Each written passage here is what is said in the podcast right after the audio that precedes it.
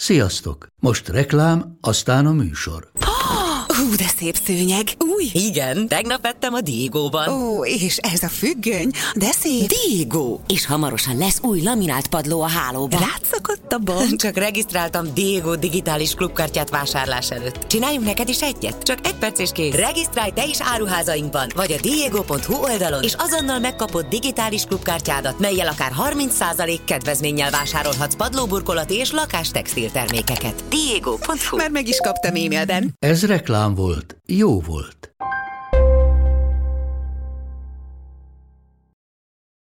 Akartál valaha bármit annyira, hogy már-már az ízét is a szádban érezted? Fogott már annyira meg egy ötlet, hogy egyszerűen képtelen voltál azt elengedni? Rágondolsz, álmodsz róla, néha még imádkozol is érte. Olyannyira rákoncentrálsz, hogy már elhiszed, ha eleget teszed, akkor valóságá fog válni. És itt most nem csak a pozitív gondolatok erejéről beszélek. A 17. században volt egy spanyol apáca, aki mindennél jobban szeretett volna misszionárius lenni. Olyannyira, hogy elképzelte magát, hogy a világot járva hirdeti Isten ígéjét. De nem csak ő látta ezt lelki szemei előtt, hanem egy egész délnyugat-amerikai ősközösség megesküdött arra, hogy ők is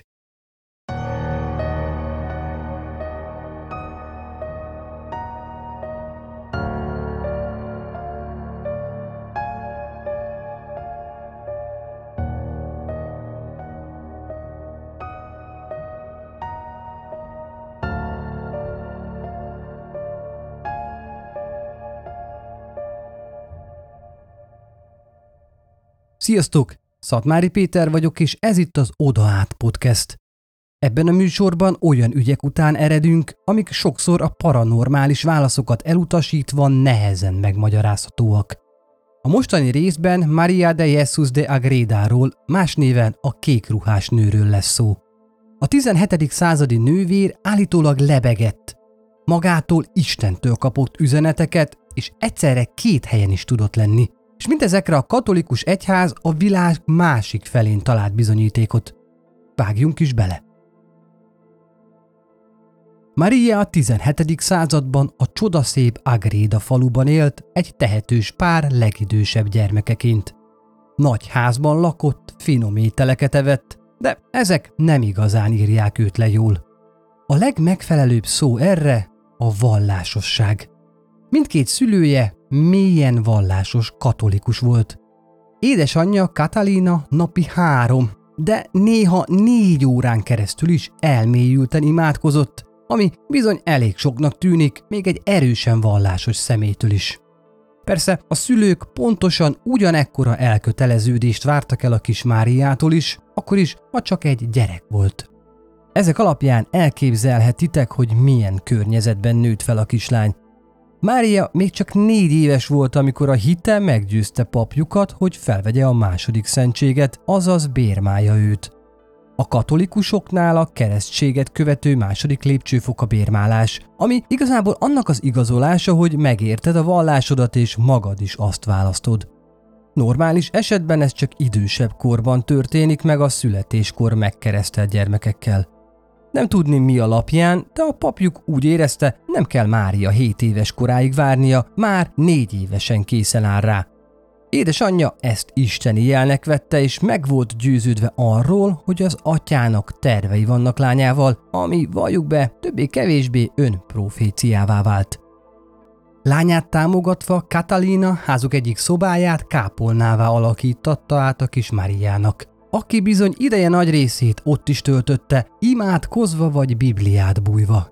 Amikor Maria betöltötte a nyolcadik életévét, elmondta tervét szüleinek, miszerint apáca szeretne lenni. Persze, ők ebben mélységesen támogatták. 12 éves korára a kislány már teljesen készen állt arra, hogy kolostorba vonuljon és apáca legyen belőle de mielőtt ezt megtehette volna, édesanyjának egyik imádsága közben látomása támadt. Mégpedig az, hogy ne küldje lányát Kolostorba, hanem alakítsa át saját otthonát azzá, és abban éljen Mária apácai életet.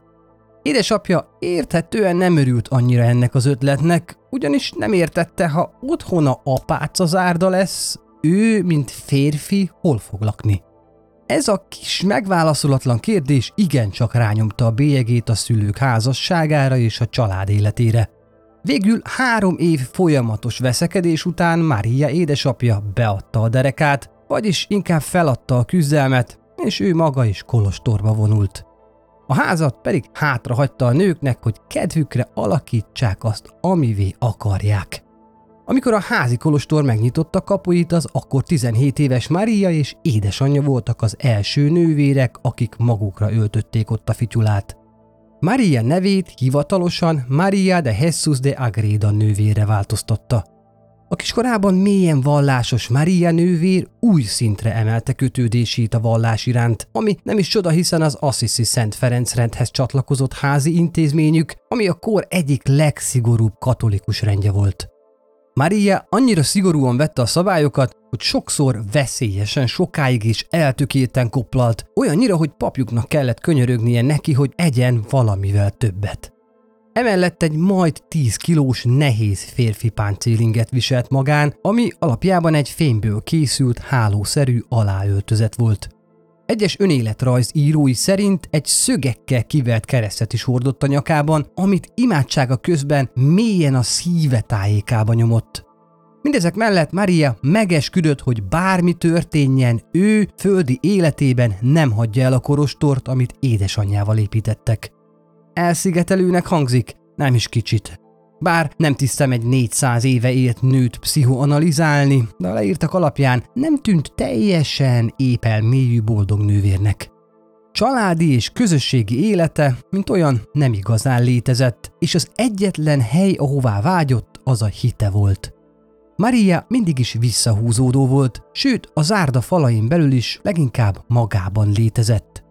Nem igazán került közel a vele együtt élő nővérekhez, ideje nagy részét zárt ajtója mögött imádkozva töltötte. Imáiba azonban mindent beleadott. Olyannyira, hogy időként vallási extázisba esett, ami egyfajta transz.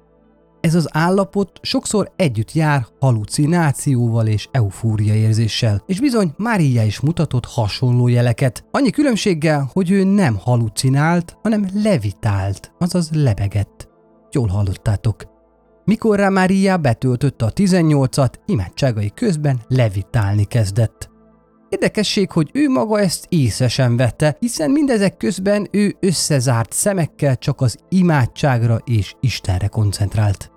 A vele együtt élő nővérek azonban észrevették és figyelni kezdték a lányt, hogy jobban megértsék, mi is történik vele, és mit is látnak valójában.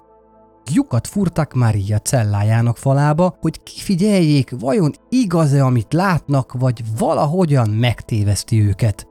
Viszont hiába nem láttak meg semmiféle bizonyítékot, ami hiteltelenné tette volna a jelenést. A nővérek így külső segítséget kértek, hogy vizsgálják ki az esetet.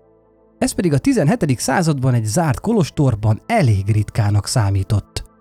Az apácák akkoriban nem igazán mutatkoztak idegenek előtt, de most úgy érezték, hogy egy lehetséges csodával állnak szembe, ezért nem igazán tehettek mást, mint kinyitották kapuikat.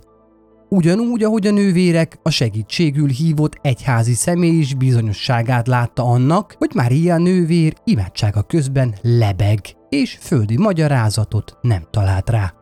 De igazából ez a csodálatos dolgoknak, amik Máriát körülvették, csak a csúcsa volt.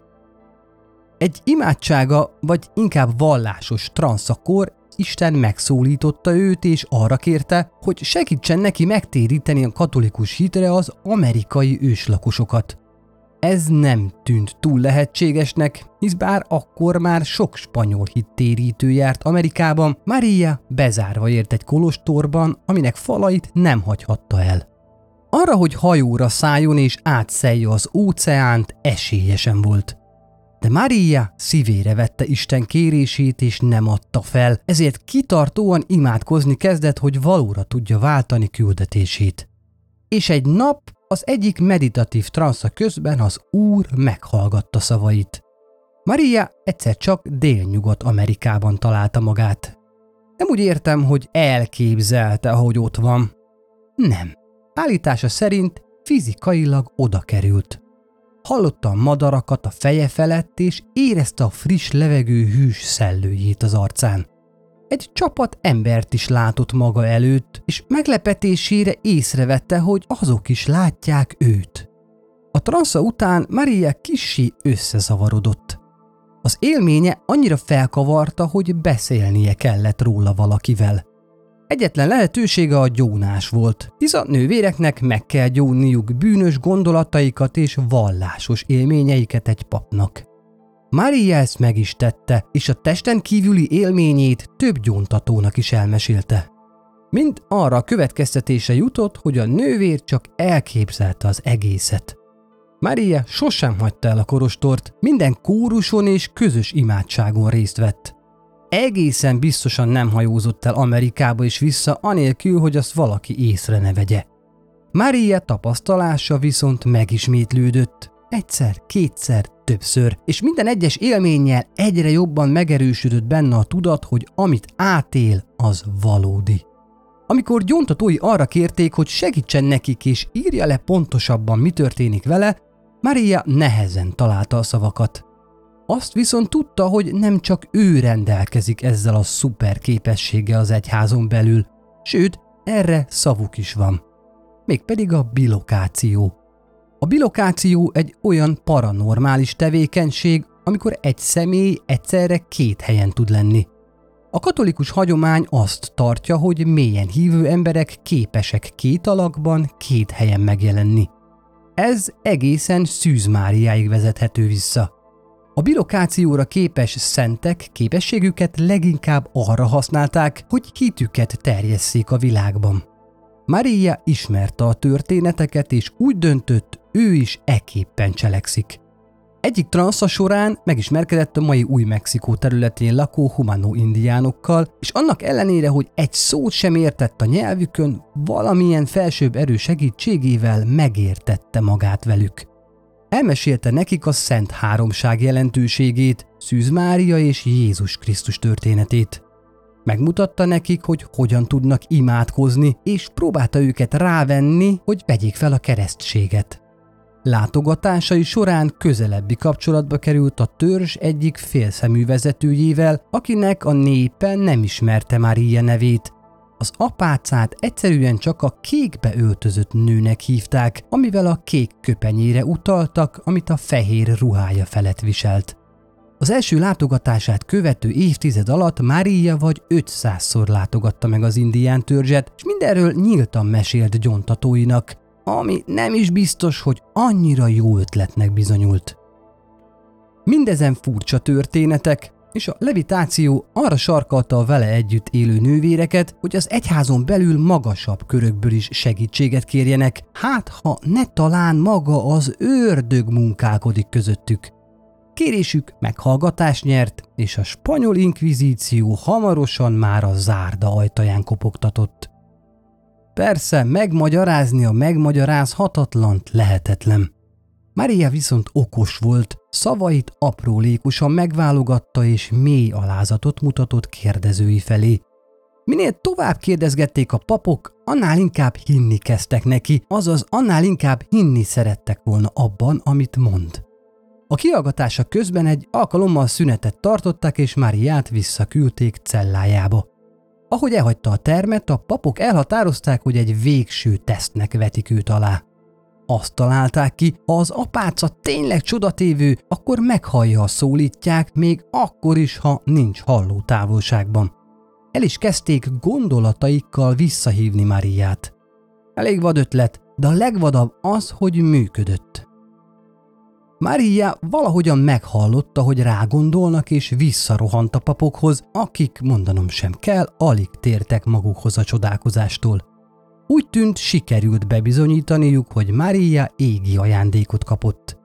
Fel is mentették azonnal, de ettől még az aggodalmuk nem enyhült azzal kapcsolatban, hogy ha kitudódik a csoda, abból nagy veszedelem és csodajárás lesz.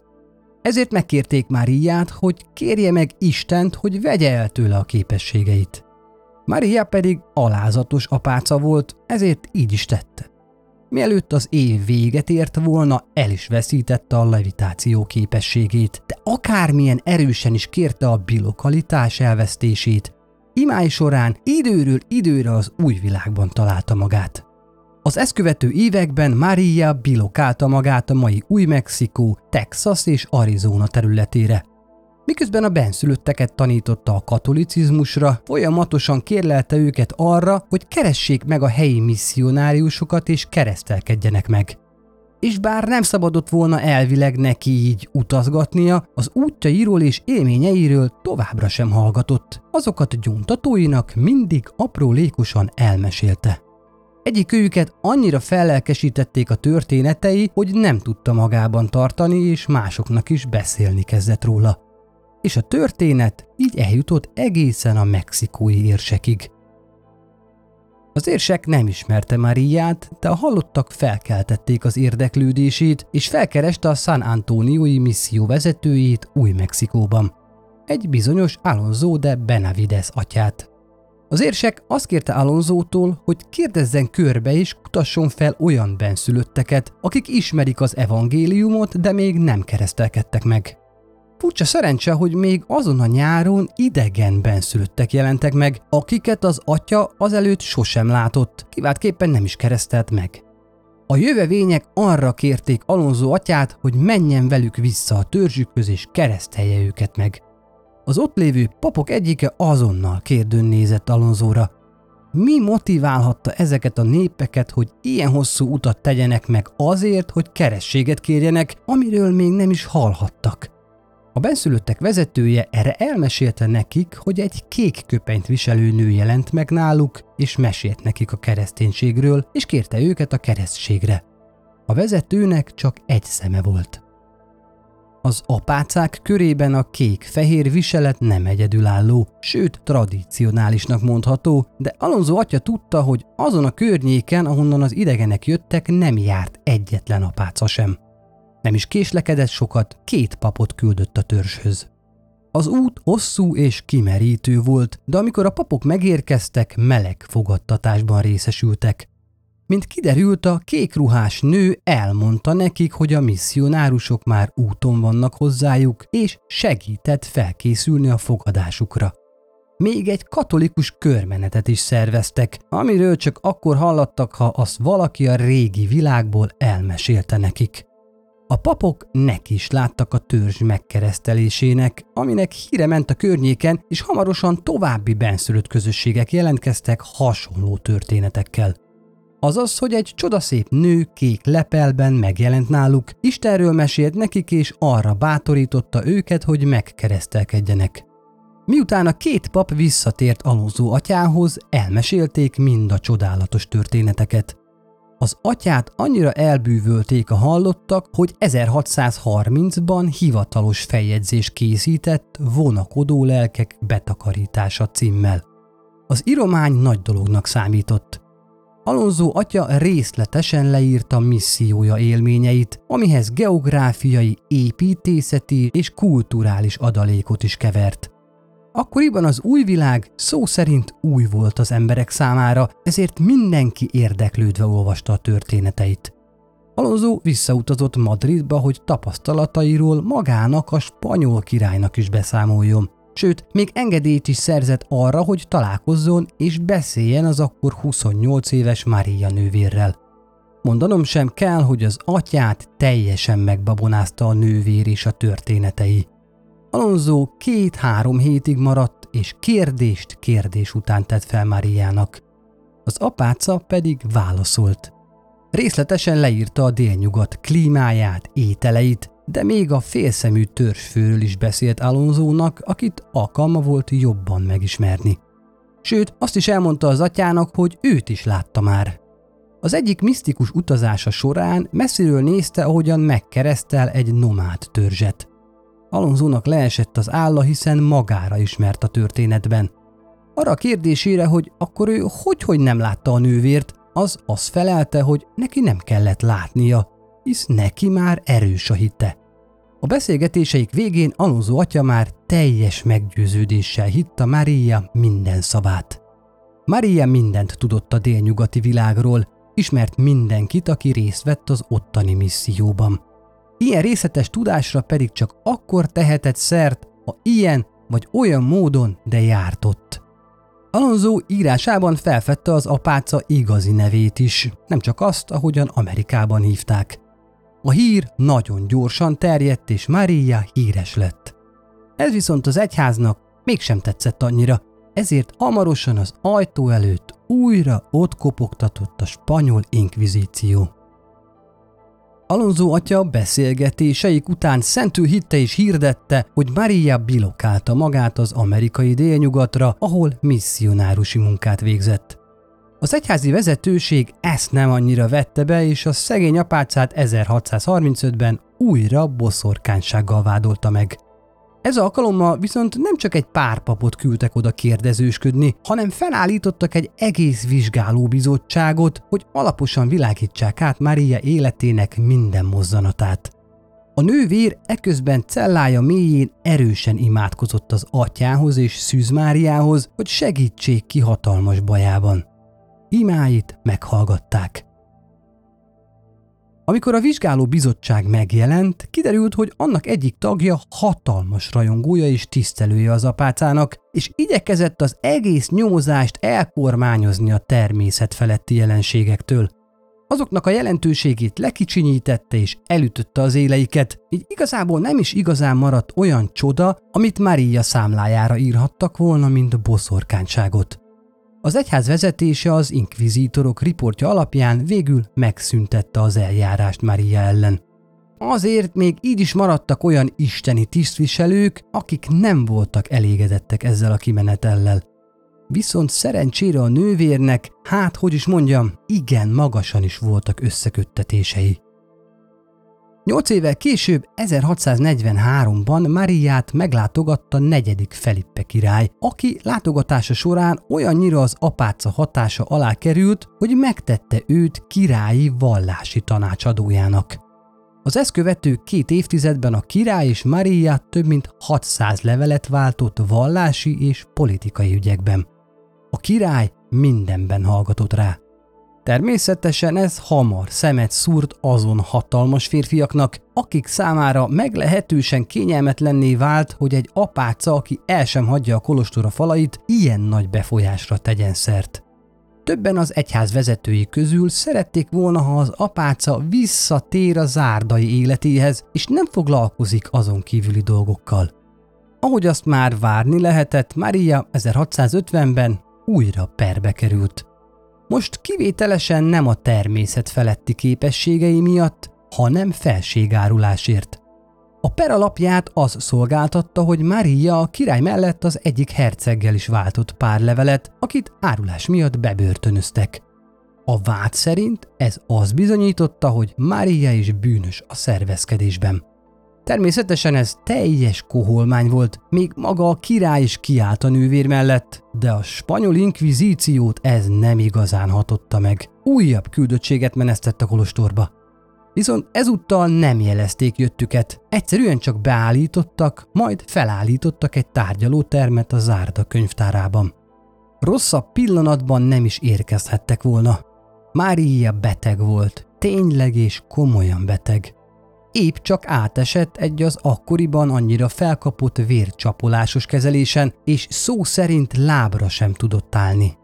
Úgy kellett karban levinni a könyvtárban kialakított tárgyalóterembe, ahol persze semmiféle irgalmat sem mutattak felé. Letérteltették, és úgy bombázták őt keményebbnél keményebb kérdésekkel. Maria viszont nem volt éppen kezdő a kihallgatásos játékban, átesett már rajta párszor, és pontosan tudta, mikor mit feleljen a feltett kérdésekre. Amikor az inkvizítorok a bilokációról kérdezték, azt felelte, hogy azt a képességét már a levitációval együtt elveszítette. Imádkozott azért, hogy elveszítse, pont úgy, ahogy arra feljebb valói utasították. Valószínűleg már isteni küldetését elvégezte, mert az atya visszavonta tőle a kölcsön kapott képességeket. 11 kimerítő tárgyalási nap után a legújabb vizsgálat is arra következtetése jutott, hogy Maria nem boszorkány és nem is felségáruló. sőt kifejezetten kedves, odaadó és elkötelezett hívő. Az egyik kivizsgáló írt is róla egy magasztaló riportot, amiben minden vád alól felmentette. Bár az utolsó vizsgálat is azt mutatja, hogy Mária mélyen vallásos, azt végül sosem igazolták hivatalosan, hogy tényleg rendelkezette természetfeletti képességekkel, és hogy ő volt-e az a kék ruhás hölgy. Annyi bizonyos, hogy valaki kék köpenyt viselve bejárta az amerikai délnyugatot, és térítette az ott élő törzseket. És az is biztos, hogy Marian kívül senki sem vállalta ezt magára. Ez a fajta hittérítés egyébként akkor is szinte elképzelhetetlen lett volna, ha ténylegesen van egy apáca zárda valahol a közelben, hisz az abban lakó nővéreket akkoriban szigorú szabályok tartották a kolostoruk falain belül. Elég valószínűtlen, hogy közülük egy kimászkált volna a törzsek közé. Vannak olyan történetkutatók, akik szerint az egészet az Amerikába érkező misszionáriusok találták ki, olyasfajta legitimációként az új világban folytatott hittérítésükhöz. Minden esetre a bilokáció nem az egyetlen képessége volt Mária nővérnek. Ott volt mellette a levitáció, amit a kolostor társai vettek észre először, és nekik talán nem volt érdekükben konspirációt kieszelni. Bármiben is hiszünk, bármit is tartunk igaznak a történetből, az biztos, hogy Mária nem egy tipikus 17. századi apáca volt. Őt szentelték fel legifjabbként, és magának a királynak adott tanácsokat. Nem is beszélve arról a nyolc kötetes vallási könyvsorozatról, amit Szűz Mária életéről írt, és dacára annak vitatott tartalma elég népszerű lett vallási körökben. Mindezek után nehéz azt mondani, hogy egy ilyen alak nem rendelkezhetett természetfeletti képességekkel. Persze, ezt már sosem tudjuk meg. Vagy esetleg majd oda át. Köszönöm, hogy velem tartottatok. A történethez tartozó képanyagokat megtaláljátok az Oda át podcast és a Bűntények podcast közösségi média oldalain. Az Oda át podcast a Bűntények podcasthez tartozik, hallgassátok mindkettőt. Találkozunk a következő epizódban. Addig is, sziasztok!